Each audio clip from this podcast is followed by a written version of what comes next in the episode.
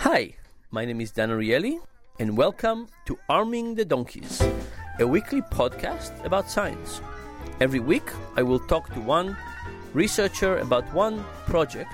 We'll have a chat about what they found and what it means for our lives. Dan's guest this week is Barak Richman, professor at Duke University Law School. So, uh, tell me a bit more about your research on uh, mental patients. Uh, well, it's uh, consumers of mental health patients, of mental health services, which actually are different from mental patients. Um, so, one of my areas of research is health services, uh, uh, health policy, and a particular interest of mine is looking at how private insurance guides consumption of health services and I've been looking at the consumption of mental health services, outpatient mental health. So, so what we're saying here is these are people who are outside in the world, they're not in any hospital, and they basically go ahead and talk to a shrink or do something from time to time, and the insurance pays for it. That's the issue. Exactly. Usually, insurance covers most of these services. Sometimes they're limited. Uh, often, individuals have to pay co-payments.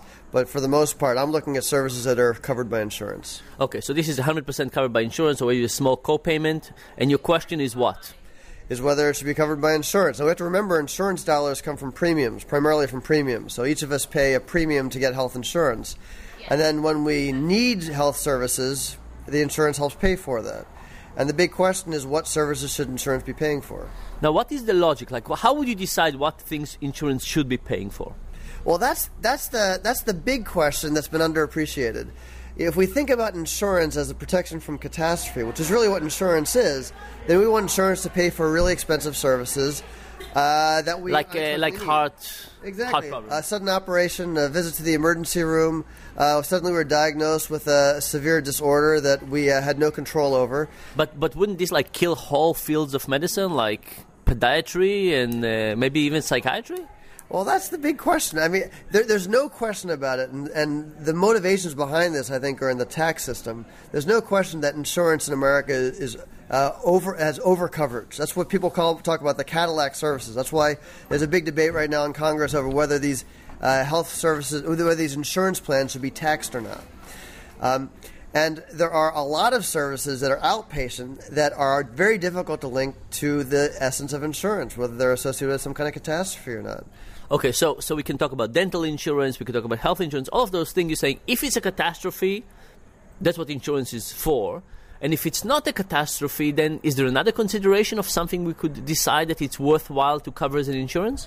Well, you, you might think of it this way. Uh, often, um, uh, home insurance uh, helps pay for uh, introducing fire alarms. That's because it's good for the insurance company. It's these are these are interventions. These are costs that we can that we can undertake to reduce the likelihood of disaster. So, for example, in health insurance, it will be something that is preventative medicine. You would say anything is preventative medicine.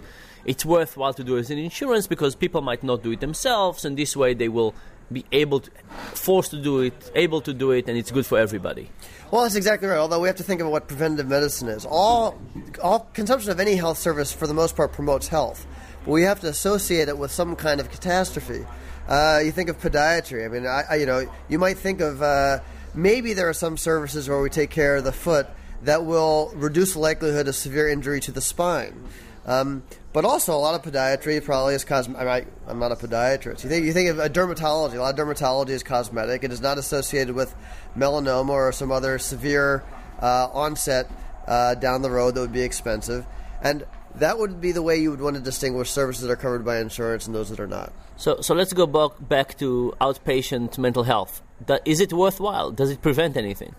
Well, the, the research I've been doing has been looking at those who consume mental health, outpatient mental health services, and whether that reduces the likelihood of a hospitalization. Now, these are and. Measures. Oh, we're not finding a whole lot of linkages, which by itself isn't so problematic. But what is more problematic is then we look at the people who really are consuming outpatient mental health services. And the evidence that we can come up with, this is preliminary, but the evidence we come up with is that these are not individuals who uh, are likely to need severe intervention. Instead, these are indiv- these are individuals who are wealthy, for the most part, who are white. Uh, so these are like law professors who are basically happy in life and go to complain about something with their spouse or kids from time to time, or, or business professors. Yeah, that, that's the demographic we're looking. And what's problematic is that these individuals are having their services consumed by folks uh, who are working class, who are paying premiums, the same premiums that all of us are, uh, and that's a tremendous regressive wealth transfer. So, so it looks to me that what we need to think about is one way is to say we all deserve health insurance, we all should have health, and it's kind of a part of our legal rights as individuals. But this is about health, and when we come to insurance, it becomes more tricky because we every time we consume something, we impose a cost on other people, and the question is how do we justify those costs?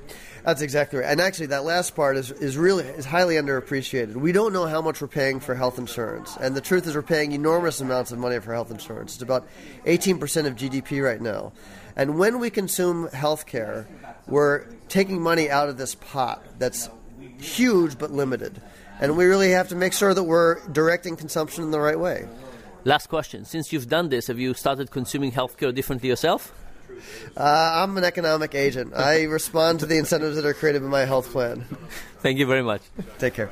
This has been Arming the Donkeys, a weekly podcast with Dan Ariely, professor of behavioral economics at Duke University. Learn more at predictablyirrational.com.